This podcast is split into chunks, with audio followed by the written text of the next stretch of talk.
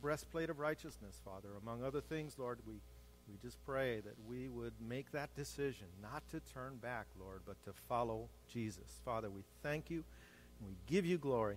Bless tonight, we pray. In Jesus' name, amen. Good evening. Why don't you say hello to the person next to you? Hello. Hello. Hi. Amen.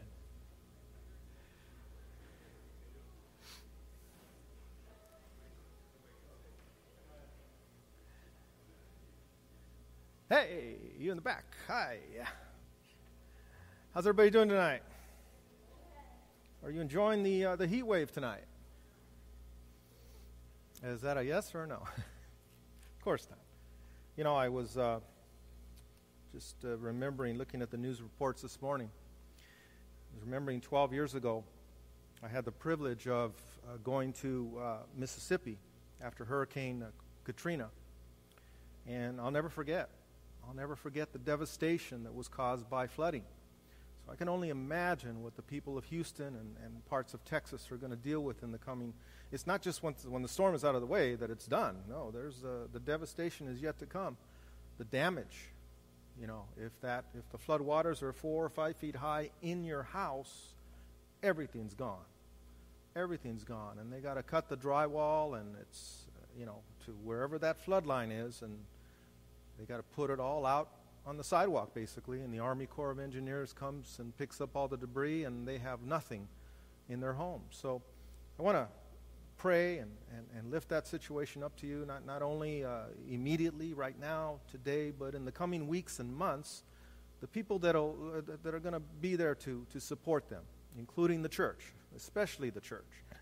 We have an opportunity to do great things in those situations, and because we don't charge to do all the work, you know, it can really be a blessing to the people that are devastated in Texas. So let's pray for them quickly, and we'll get into the study. Father, we lift up the people of Texas to you, Lord, and even the surrounding states, Lord, that are affected by this storm, Lord, this hurricane. Lord, I pray that, if you will, Lord, by your mighty hand, that you would cause that storm to dissipate and to move on, that it wouldn't stay in one place and cause so much damage, Lord. If you will, Lord, I pray that you would just do a mighty work, Father, and protect those people and heal those people and comfort those people in the midst of absolute devastation, Lord. The damage that flooding can do, we know, and Lord, we pray that you would just touch them and go before them. Lord, I also pray for those that will respond, those that are able to respond and to go to these areas, Lord, wherever we're able to set up camp, Lord, that we would be able to help citizens in these local communities and just begin that work of rebuilding. Father, just make a way for the body of Christ to do the work that we're able to do, Father.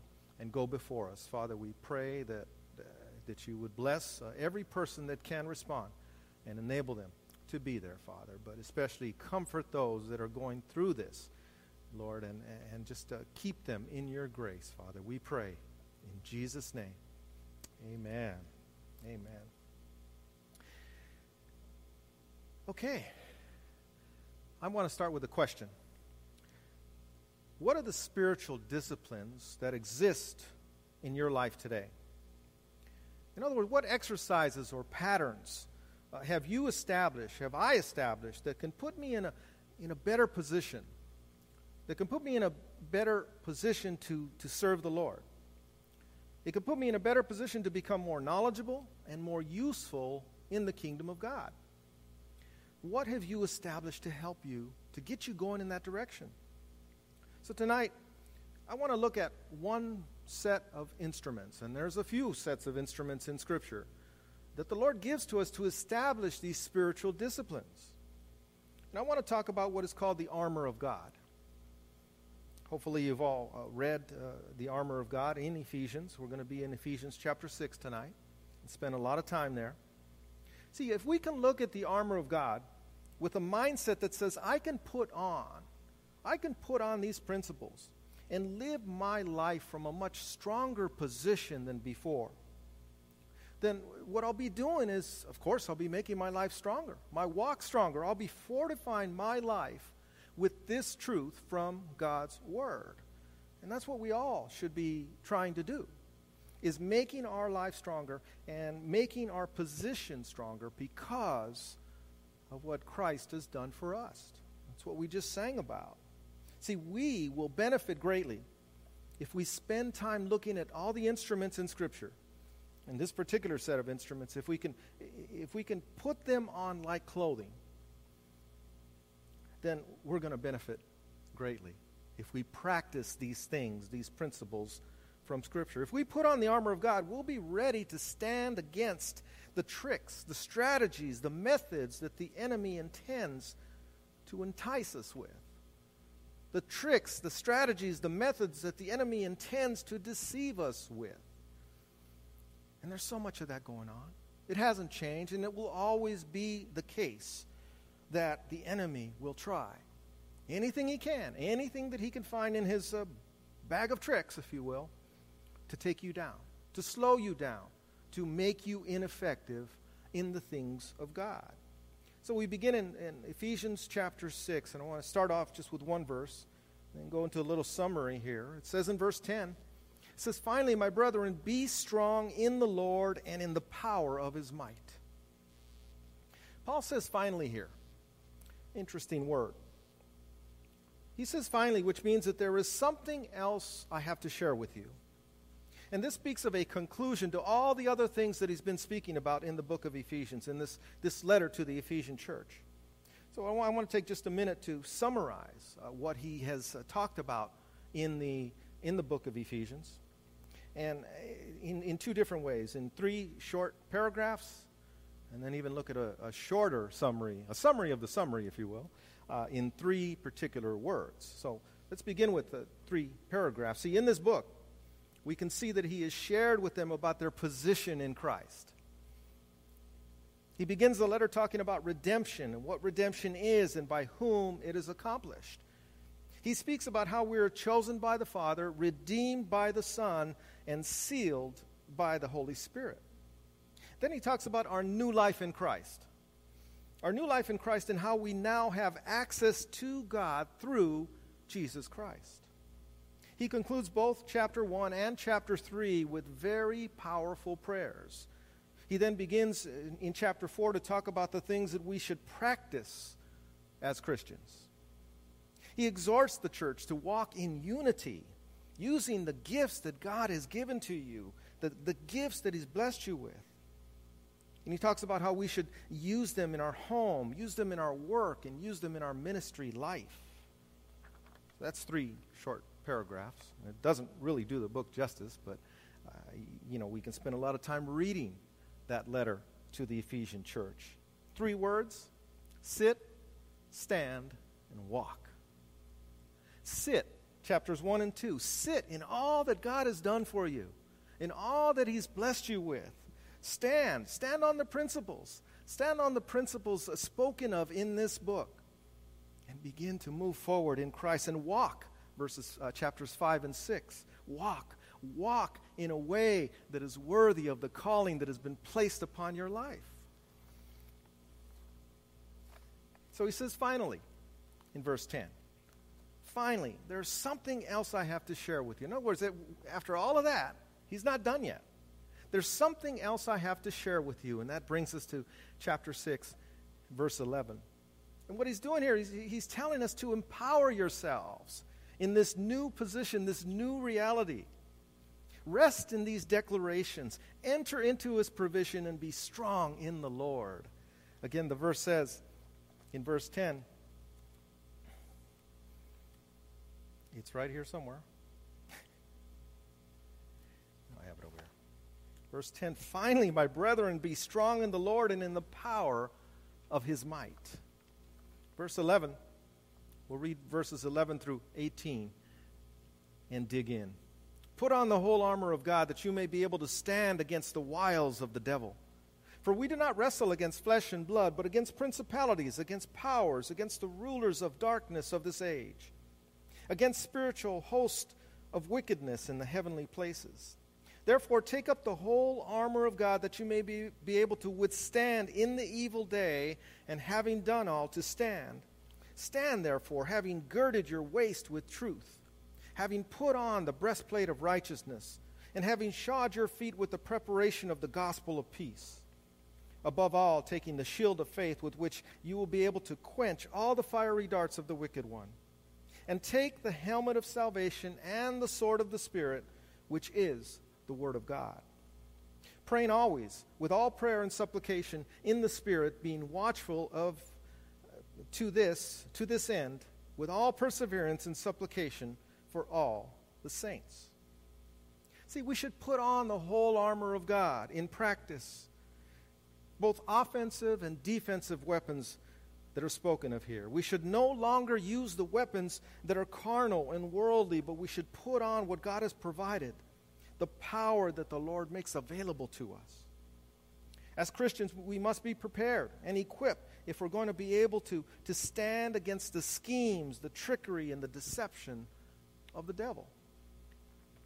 See, when you consider, and a couple of weeks ago I shared on the parable of the sower. And in that parable, Jesus says that the enemy will come and take those seeds that have been planted in your heart. So I borrowed a paragraph from that. And because when you consider the names given to the devil in Scripture, you can see how his influence causes people to stand in opposition to the things of God. And we see people all around us standing in opposition to the things of God. In Scripture, he's called the devil, which means slanderer, false accuser, the tempter in 1 Thessalonians, the wicked one in Matthew 13, the ruler of this world in John 12, the god of this age in 2 Corinthians, the prince of the power of the air in Ephesians chapter 2, a roaring lion in 1 Peter 5, and the accuser of the brethren in Revelation 12. See, it is the devil, his influence, and his power that energizes the world system that we live in. He seeks to destroy the work that God is doing in His people. And I think all of us can probably say to some extent or another that the enemy's tried to trick you. The enemy's tried to deceive you. The enemy's tried to slow you down. He's done a work. And sometimes it's been effective. But we can stand against those things. See, if we're going to stand up in spiritual warfare, we must fight this battle, this spiritual battle, on God's terms and not on our own. Because on our own terms, we're not very strong when it comes to the enemy and his strength. So we have to fight this battle on God's terms, and that's what the armor of God deals with and points us toward. See, in this passage on the whole armor of God, we see what great provision God has made for His people. The picture that we see here is that of an ancient soldier prepared for battle. So we begin with the belt of truth in verse 14. Belt of truth says, "Stand firm then with the belt of truth buckled around your waist." The belt of truth is speaking of subjective truth. In other words, what is your perception of God's word? What is your faithfulness to God's word? See, the belt of truth acts as a girdle protecting our midsection so that we can stand our ground against the battles that are before us. God desires truth, that is sincerity on the inside. He wants truth. And He wants to know what's really going on the inside. So we put on the belt of truth because we have all the instruments, all the different things that God gives to us to put on and put into place in our lives so that we can be stronger. Turn to John chapter 3.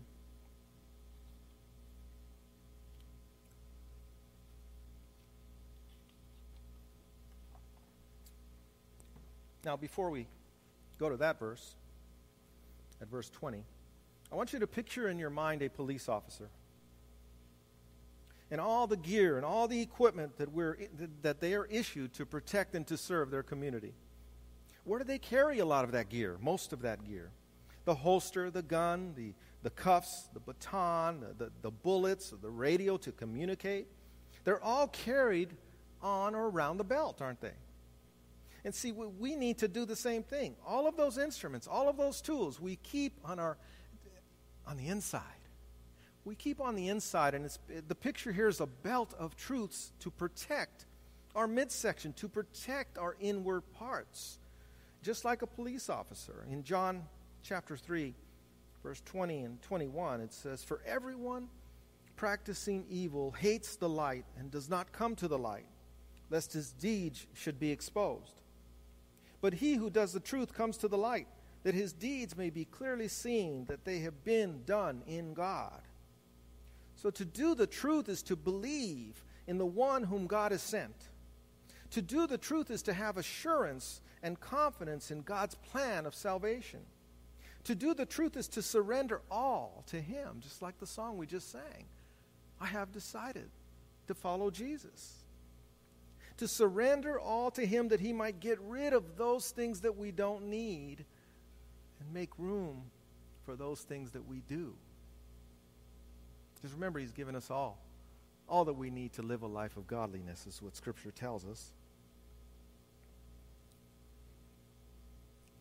When we have the word of truth buckled around us, transformation takes place and spiritual growth is the result, isn't it? The gospel of Jesus Christ is the truth of God.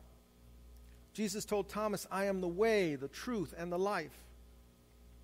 He is the truth, and it is His words and His teaching that we must learn, believe, and apply to our lives. Without the belt of truth, we cannot engage in spiritual warfare with any advantage or prospect of success. The next instrument in the armor of God is found also in verse 14, and it's called the breastplate of righteousness. Verse 14, again, "Stand therefore, having girded your waist with truth, having put on the breastplate of righteousness." For a soldier, the breastplate protects his chest and his heart from the enemy attacks. The breastplate of righteousness refers to the sanctifying righteousness of Christ. It refers to the fact that God supplies righteousness and salvation, and we cannot enter in or be righteous on our own efforts. Righteousness is defined as holy and upright living in accordance with God's standard. And the word comes from a root word meaning straightness. As believers, we're to live a life of straightness and enter in through a narrow gate. You may have heard the illustration of a trash can. What is a trash can? Usually a trash can has a fairly big opening. And even if it's a little wastebasket, it's still got a kind of a wide opening in a sense, you know. Wide enough that, you know, if you're a basketball fan, you could try to make it from a distance, right? Then you always got to go and pick it up, right? But, you know, a trash can is designed to be wide and open so that a lot of trash can go in there, right? But we have to be narrow-minded. We have to enter into the narrow gate. We have to be focused on the things of God. In what little ways, each and every day, with little habits and little disciplines that we choose, that we find in Scripture to implement into our lives, and each step, one step at a time, we draw closer to the Lord, don't we? Because it's a narrow approach, and it's all found in God's Word. See, that which God has already accomplished is what we're to put on and wear. It's the truth that we are to use to protect and to empower us to practice a life of holiness. Again, one step at a time. Because we all mess up. We all have bad days. We all have situations that occur that just throw a wrench into things. Everybody has that, but we can always seek the Lord and try to get straight, try to get right again because of the righteousness of Jesus Christ, because of what He's already accomplished for our sake. See, when man willfully rebels against the things of God, it makes him unable to take action against his own sin. If we're rebelling, we can't deal with the things that we need to deal with. We all have within us a will to do good and a will to do bad. If we feed the desires of the flesh, then the desires of the Spirit will just fade away. So we need to focus on the things of the Spirit, don't we? And fulfill not the lust of the flesh. See, the cross of Christ is a public demonstration of God's righteousness. The suffering that he endured and the perfect sacrifice that he offered was accepted by a holy God as payment for the penalty of the sin of the world. God accounts or transfers the righteousness of Christ to those who trust in him. And that's why the picture is painted here of putting on the breastplate of righteousness, what God has accomplished for all of us. Turn to Philippians chapter 3. I should have told you sooner, but in Philippians chapter 3, verse 8, we'll read a verse there.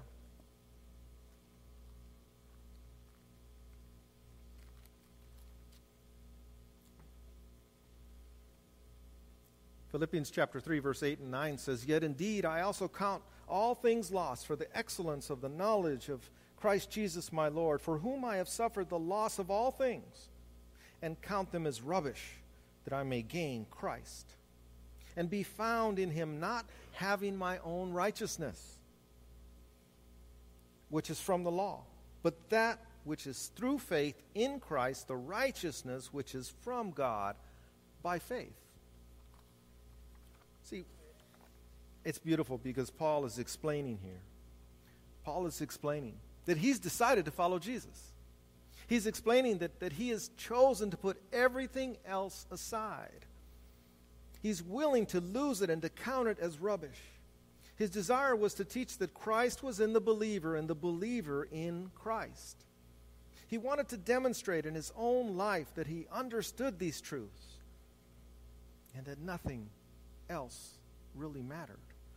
Yeah, we still have to do life, no doubt. But we do it understanding that God's in control. We do it understanding and knowing that he's going to work all things together for good. We do it knowing that whatever we're going through right now, that he's going to meet us right where we're at and he's going to get us through. See, if we can understand that we can only be reconciled to a holy God by the righteousness of Christ, then we can wear that truth as clothing, as armor, as a breastplate to protect us and to strengthen us. Then we can begin to understand that God does indeed provide all that we need. The breastplate of righteousness makes us stronger because it protects our chest and our hearts from enemy attacks. It gives us the boldness and the confidence to know that the righteousness that he gives is real. It empowers us to live for him. The next instrument in the armor of God is the gospel of peace. We see that in verse 15. It says, "And having shod your feet with the preparation of the gospel of peace." The more we know the gospel message, the better equipped we become.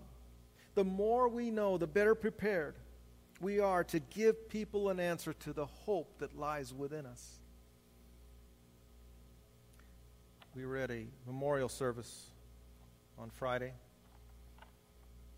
and it's bittersweet because you know that if it's a believer, it's a homecoming.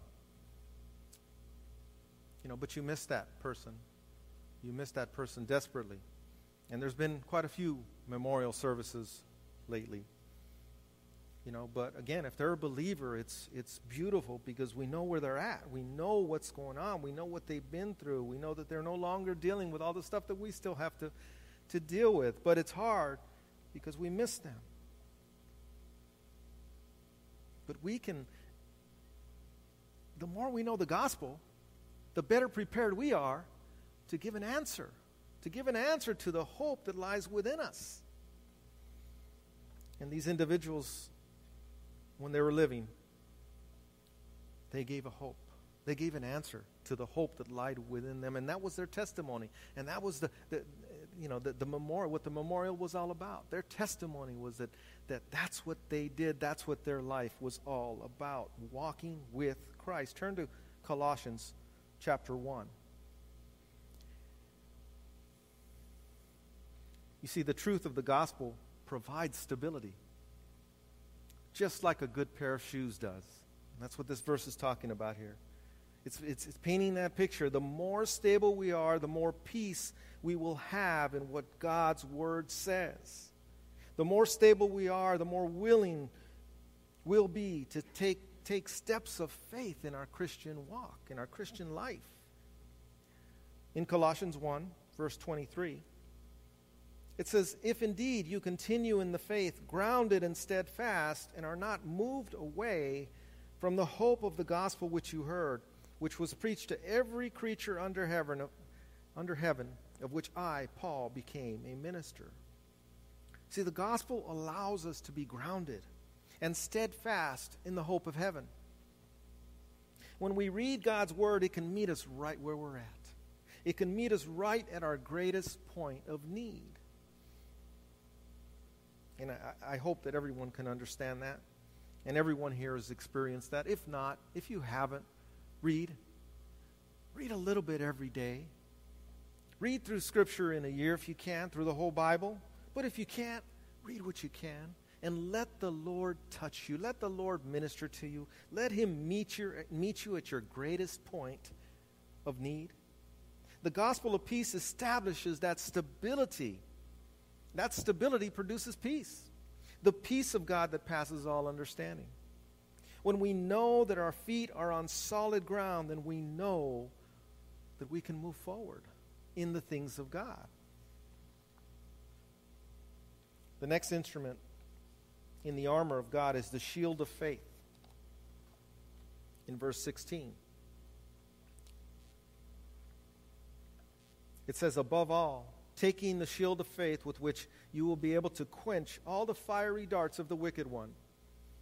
See, the shield was a large oval shield that was designed to absorb the fiery darts that the enemy throws at the soldiers. Now, faith is described in Scriptures as being the substance of things hoped for, the evidence of things not seen. You know, we read that in Hebrews chapter 11. Faith is remaining confident in God, in that He will do what He has said He's going to do, even when the evidence does not support it. There was a song that we sang tonight, and I forget the title of that song, but it talked about that. Even when you don't answer my prayers, I believe it said, I'll trust in you. Even when you don't, even when the evidence isn't there, even when you don't give me what I'm asking for, you're going to give me what I need. And I know that, and I will trust in you because of that. It takes faith to understand that. It takes faith to experience that. But we have to go there. We have to remain confident in what God has said He will do. So as you put on the gospel of peace and you're reading God's word and something just nourishes you, something just ministers to you and gives you strength, well, you don't forget that, do you? You don't forget that. You shouldn't forget that. And you remember what God gave you last week or last month or last year. And in faith, you hang on to what He's telling you, even when the evidence doesn't suggest it's going to happen. Because He'll do it in His time, not in yours. He'll do it according to His will, not according to yours. See, the shield of faith then can quench all the fiery darts. And whenever God gives us something, the enemy will start hammering you. He'll pounce on you, won't he? The enemy will try to bring doubt into your life. But the shield of faith quenches those fiery darts, the furious temptation, the violent and sudden injections of the devil. The greater our faith, the greater our ability to extinguish those fiery temptations with the shield of faith. Look at the picture that's being painted here. As our faith increases, we'll be able to stand up against the deception and the seduction that the enemy wants to throw at you. Turn to 2 Corinthians chapter 10.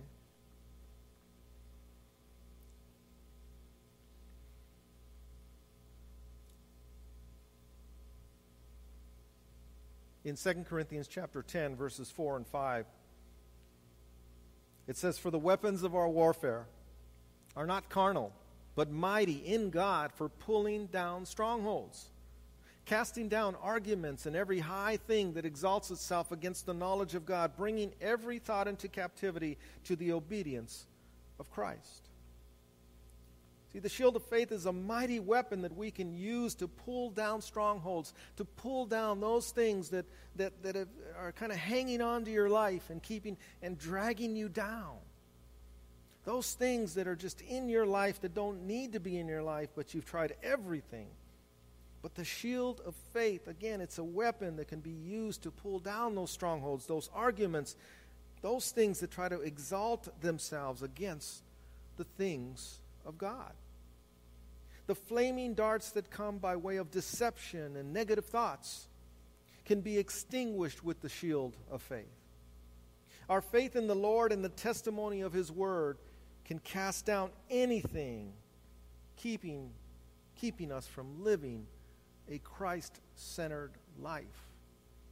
And so many times this happens just one step at a time, just one day to one piece at a time.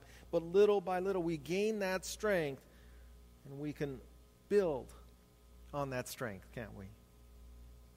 The next instrument in the armor of God is the helmet of salvation. We see that in verse 17. Verse 17 says, "And take the helmet of salvation and the sword of the Spirit, which is the word of God." See, we should receive that which protects our minds from doubting. Doubting what the Lord has already accomplished in our lives. Again, the breastplate of righteousness. The helmet is worn to guard the head from a blow by a sword, by a club, or by an axe. The helmet secures the head and gives us hope, keeping us looking ahead to what God wants to accomplish. I like the way one commentator put it. I want to read a very short paragraph here. It says, "The hope of continual safety and protection built on the promises of God, to which the upright follower of Christ feels he has a divine right, protects the understanding from being darkened and the judgment from being confused by any temptations of Satan or subtle arguments of the sophistical ungodly. He who carries Christ in his heart cannot be cheated out of the hope of his heaven." I like the way he said that. See, we have to protect our minds, don't we? We have to protect our minds from the attacks and the confusion that we can all face. If we keep our eyes on the author and finisher of our faith, we can move forward, can't we? We can move forward and we can look forward. Because we're not looking back. By looking forward, we're not looking behind at the attacks that are meant to torment and to trouble us. And there's plenty of attacks. Paul told Timothy, he says, God has not given a spirit of fear. He's given us a spirit of power, of love, and of a sound mind. We have to remember that, don't we? We have to practice that. We have to believe that and implement that in our lives. The last instrument in the armor of God is the sword of the Spirit in verse 17.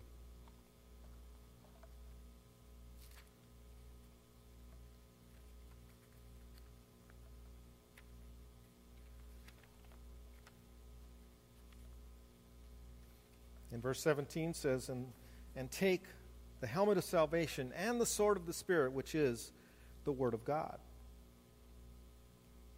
Here we have the only offensive weapon listed here. The sword of the Spirit. Turn to Matthew chapter 4 as we conclude.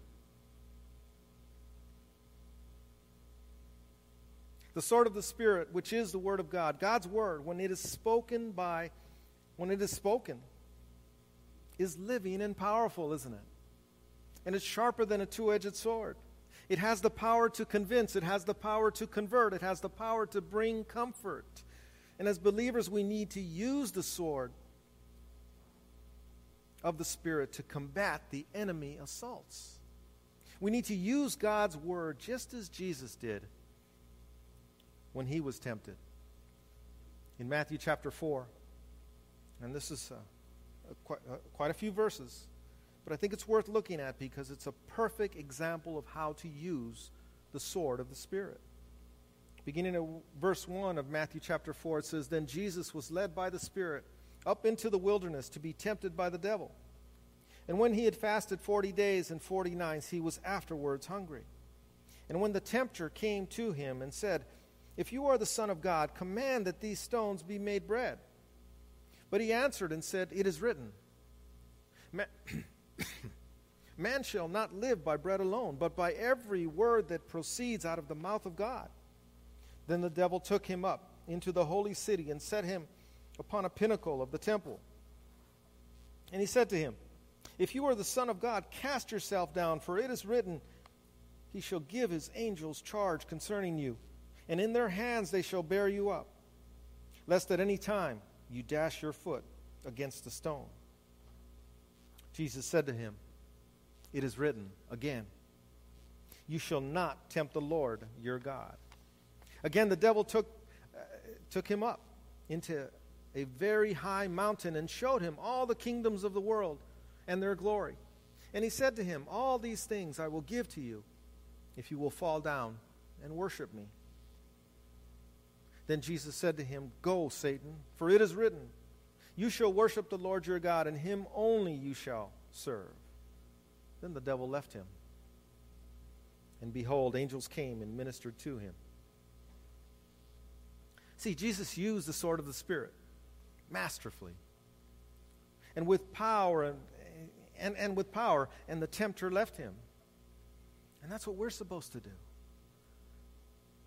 If we use the sword of the Spirit and if we put on the whole armor of God, we'll be able to stand. Interesting how these three temptations represent the category of all sin. And that's what Jesus was tempted with. Verses 1 through 4, it's the temptation of materialism.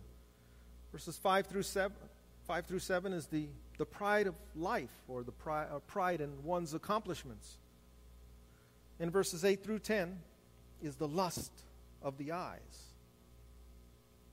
These are the places where the enemy wants to make you fall. And it shows us all why we need the armor of God. See, Jesus responds beautifully again in verse 4, verse 7, and verse 11 with the term, "It is written." And then he quoted Scripture. Because we know that the things that the devil was trying to tell him weren't complete. He had taken Scripture and he had misquoted Scripture. He misapplied Scripture, but Jesus corrected him. It is written, and this is what God's Word says. You see, without the armor of God, the Christian is not able to stand. We need to fight this battle on God's terms and not on our own. But one last part of this, because he concludes talking about the armor of God by encouraging the saints to always pray. Always pray and be watchful with perseverance. He says that in verse 18. He says, "Praying always and with all prayer and supplication in the Spirit, being watchful to this end with all perseverance and supplication for all the saints." See, no matter how complete the armor, no matter how skilled the armor bearer, no matter how courageous we may become, we may be certain that without prayer we shall be defeated. So it's all of these things, isn't it? But it starts with prayer. It's the last point here, but it starts with prayer. Again, these are the spiritual disciplines that we can establish in our lives, the patterns and the exercises that we need to take steps so that we can become stronger in the things of God.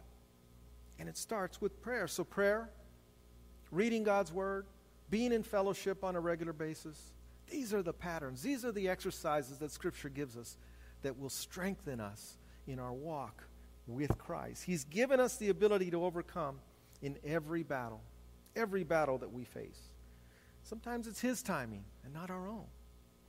But again, we trust in Him, we wait on Him, and we remember what He has told us and what He is, how He has met us when we read His Word. He's given us the ability to overcome. He's set us apart from the rest of the world, and He's enabled us to get rid of the old things and make room for the new things that he has for us. We can overcome the world. We can overcome the flesh if we put on the whole armor of God. If we put on our battle gear, we can overcome and have victory in Christ Jesus if we apply the principles of Scripture spoken of here and if we seek to have the mind of Christ. Why? Because he's worthy. He's worthy to be praised. And we need to walk worthy of the calling that has been placed upon our lives. Why don't we pray? Father, we thank you for your word, Lord. We thank you for the power of your word, the beauty of your word, Lord, the promise of your word. And Lord, we pray now, Father, every single person here, we're in a particular position, we're in a particular place with you, we're in a particular point in our walk with you. Lord, I pray that you'll meet every person here right where they need to be met. Meet them at that absolute point of need, Lord, and minister to them.